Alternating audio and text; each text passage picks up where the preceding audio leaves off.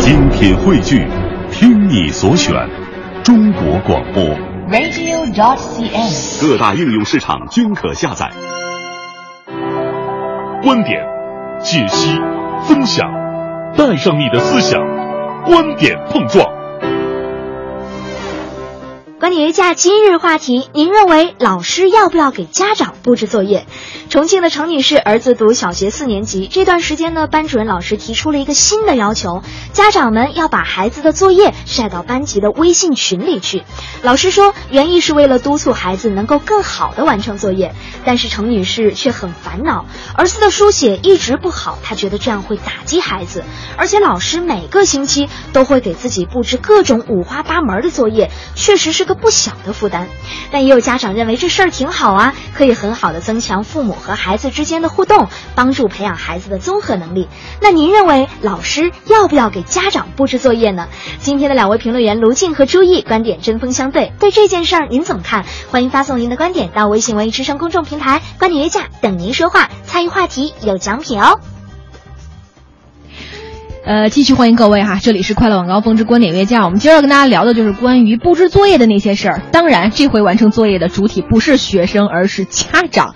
你说现在啊，这老师通过 QQ 群、微信群或者电话群发短信给班里每个家长布置各种什么预习呀、听写呀、总结呀、什么手工啊、劳作呀、作文的事情，已经非常的普遍了哈。有人就这么调侃说，老师除了每天给孩子布置作业，也要给家长布置作业；除了检查孩子的作业，还要检查家长的作业；除了批评孩子没有完成作业，还要批评家长没有完成作业，太苦了。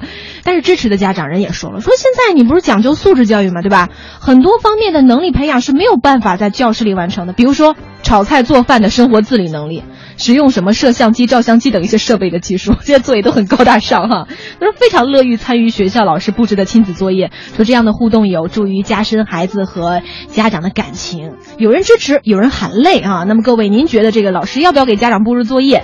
两位评论员卢静和朱毅观点针锋相对。我们首先有请卢静。有些老师认为家长有责任成为学校教育的延伸，帮助孩子完成作业，就是家庭教育和学校教育的结合，是亲子活动，有利于孩子身心健康的发展，是全面教育的应有之义。我并不这么认为。首先，我反对给小学生留作业；其次，反对假素质教育之名对孩子拔苗助长，给孩子的业余增添更多的功课压力。小学生而已嘛，大量重复的机械的抄写，听起来是下苦功夫打基础，实际上是违背儿童学习心理和儿童教育规律的。孩子不愿意完成、不能完成作业，是教师应该反思你的作业布置的是否得当，而不是逼着家长去督促孩子、监督孩子，再凭借家长的威力给孩子施加又一层压力。也许有老师说，为什么有的学生能轻松顺利的完成，不能完成的就是家长督促不力、学生懒惰。实际上，也许是学生接收知识的能力有差差异，学习方式有偏好。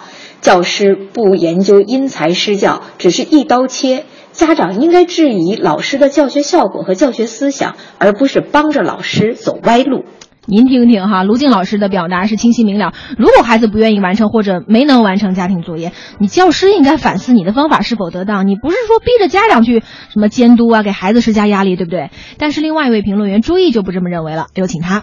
家长不攀比，在心底接受孩子独一无二的样子，对孩子现在能达到的状态引以为豪。莫说把写的不太整洁的作业晒到微信群里，就是把考得不及格的试卷晒到微信群里，都没什么苦恼的。关键是家长面子放下，虚荣放下。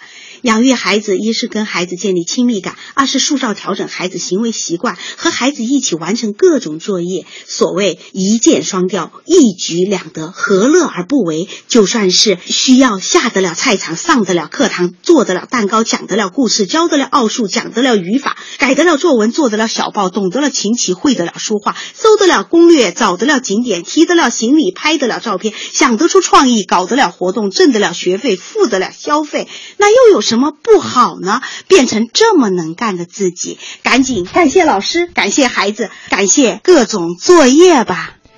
反正就是无数的感谢哈。周毅老师的评论也给了我们新的思路，你说晒作业算什么呀？对不对？这完成作业，你还教育孩子充实自己了呢，何乐而不为？对不对？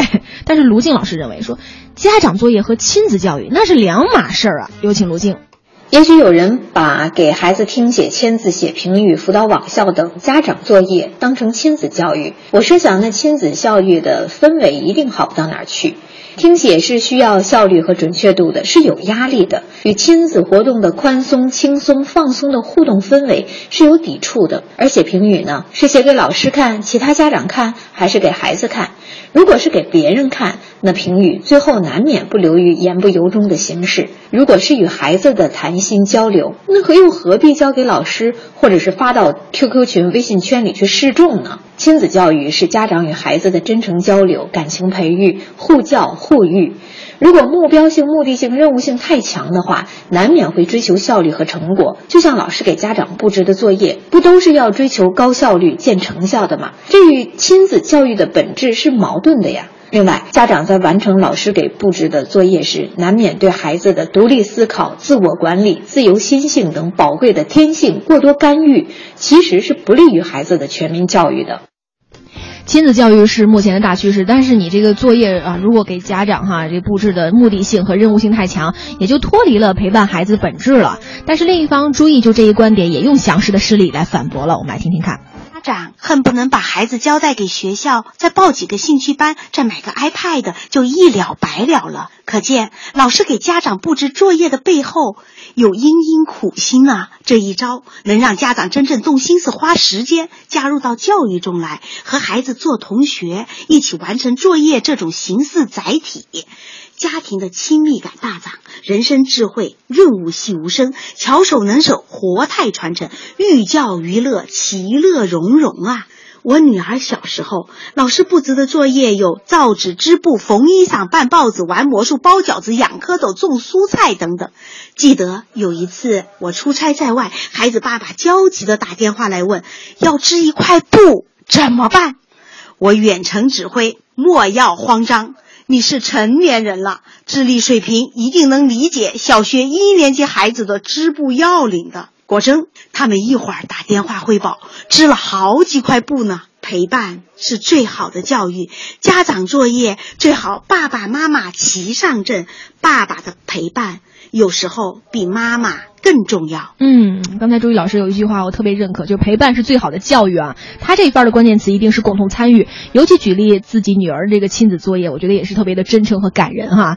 但是卢静老师继续提出说，即使啊，你说这事儿有有家长提出异议，也难以反抗啊。为什么呢？有请卢静。有家长对老师布置作业有异议，但不敢反抗，一方面怕老师对自己的孩子另眼相待。另一方面，也唯恐被扣上“为了你的孩子好，别不知好歹”的帽子。特别是在家长群中，有人长袖善舞，非常配合老师的工作，祥和一片。如果自己提出异议，也许就成了异类。这些都是现实问题。老师希望学生夯实知识基础，考上重点中学，从此求学之路一帆风顺，也没什么坏心眼儿。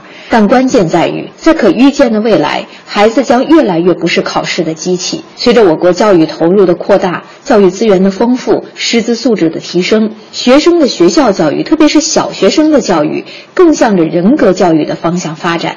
相应的，老师的教育理念和教育方法就要更新，强调孩子要拥有适合自己的学习方式、能力增长的路径，而不是作为标准件被生产出来。在这个趋势下，有统一数量、标准答案的作业就应该被摒弃，而老师也再也没有权利给家长布置作业了。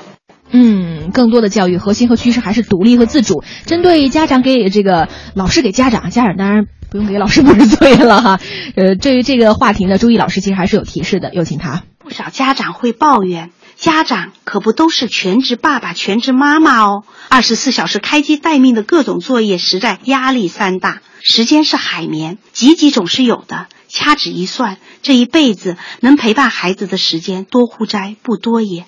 奥巴马夫妇都有时间完成老师的作业，咱们凡夫俗子的，还是就不要说“我好忙，我好累”这个借口了吧。钱是赚不完的，活是干不完的，孩子可是转眼就长大的。珍惜一起做作业的机会吧，可不要心不在焉应付差事。听老师的话，重新做个好学生，才是称职的好家长。无论多么简单、多么高难的作业，只要童心盎然、全力以赴，家长和孩子都能乐在其间，一起成长。一切有爱的陪伴，都是神奇的力量。希望把这股神奇的力量能够继续下去哈。快乐晚高峰，两点之间快乐最短。半点之后，感谢各位继续锁定我们的调频 FM 一零六点六微之声，收听快乐晚高峰。我是刘乐。朋友们，大家好，我是五科。今天给大家准备的奖品、嗯啊，是两部话剧的，一共八张票。五月十三号到十七号，田沁鑫监制，商子健导演的青春话剧《英雄二十四小时》。呃，演出的地点呢是在东方剧院。大家注意哦，是首演。嗯和大家一起来探讨中国英雄主义的话题。想问问您各位，心目中的英雄是哪位呢？能不能脱口而出呢？这部话剧将会告诉你答案所在。今天给大家继续准备四张票。嗯，还有就是这个《恋爱的金牛》这部剧哈，见面聊星座呢，早已经是都市青年的一个时尚话题了。嗯在讲述了关于狮子座、处女座、天蝎座以及射手座等八个星座的爱情故事之后呢，今年的四月二十三号到五月十七号，金牛月的期间呢，逍遥堂出品的十二星座神婆日记之恋爱的金牛会在北京枫兰国际小剧场上演。今天也是依然送出四张票。没错哈，嗯这个票呢就是这些，大家参与我们的互动话题呢，就有机会获得票。嗯当然了，如果半点之后呢，您想要要票的话，也可以直接来索票，也是可以的哈。我觉得尤其哈，咱们以后的这个节目当中，我们的小编同学哈，对于这个在我们的评论的过程当中哈，嗯发来一些金句或者特别嗯好的一些段子，以及很好的、很很精准的评论啊，我我们都要酌情的。我我觉得这是一个给票的一个重要的这个区间哈。首先，这个为什么说起段子呢？我们今天本来讨论一个话题，家长该不该被老师给留作业是吧？费劲发来一条留言，刚才半点，我跟五科差点没有笑抽在直播间。我我真的觉得他他去可以当当段子手了。对，这个下回给我们发段子，我们准备给你发稿费。来念一念这个费劲是怎么说的啊？他说：“ 闺女，幼儿园小班儿，第一次呢安排要红酒瓶儿，吴姐请朋友吃饭，强迫他们喝了红酒才能喝啤酒、喝白酒。第二次要各种瓶盖儿，吴姐去废品收购站买瓶盖儿，最后干嘛用了？我不知道。哎呀，我刚才跟乐儿讨论，我说这个。呃，小孩儿哈，幼儿园小班儿，哎老师要收集这个瓶盖我们在想，那后来是不是这个用作什么？这个干嘛了？孩子妈知道是吧？孩子妈应该知道的。那朱毅老师，孩子爸一般都不太清楚这种事儿，一般就像这种事儿，就是嗯，孩子问妈妈，妈妈这个问题应该怎么解决？妈妈告诉孩子这个问题怎么解决？孩子问爸爸，爸爸这个问题应该怎么解决？呃，怎么解决？孩子的爸爸一般会说去问你妈去。一般都是这么一个情况哈。对，呃，关于这个话题呢，我们这儿讨论的是，您认为老师要不要给家长布置作业哈？嗯，呃，我们来看一看朋友们的留言，比如说这个一念宽心就是说，他说我是不支持给家长留作业的，哦我认为可以分两方面想，关于知识性的作业不应该留，应该由学校和老师多多帮忙。关于这个亲子性质的作业，还是可以留一些的，呃，这样可以指导家长和孩子一起完成课后的特殊的家庭作业。没错哈，像这个季朱润就说了说，大爱朱毅啊，能感到他是最用心的，呃，幽默风趣，不板着脸讲道理，支持他，最可乐了。对，谢谢啊。啊就是要可乐个，嗯郝燕也说了，说第一，家长什么都会，还要老师干嘛呀？哎第二，所有事都需要家长陪伴，那他自己的考试也家长陪伴好吗？嗯。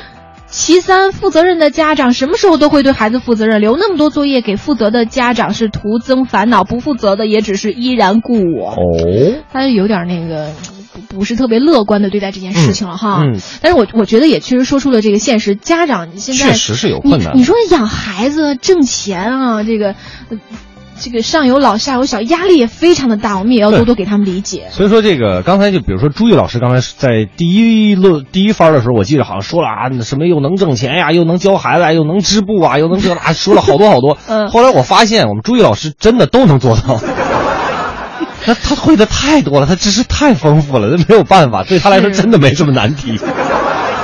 嗯，还有这个 How do you do 啊？他也说了，啊说应该给家长留作业啊。现在孩子的素质和能力相对差一些，尤其年龄小嘛，嗯基本上受家长的影响很大。一般家长能力差的时候才会反对老师给家长留作业。而且也不能这么一概而呃，论吧他。说，所以家长以身作则，能给孩子很大的表率。所以你看，今天我们的话题又是五五分啊。五五分啊！嗯比如说领语者，人家就是支持。他说，教育不仅在学校，更在平时的生活里。父母的一言一行、一举一动，被孩子记住在心里，不要把孩子都变成我们高三党这样。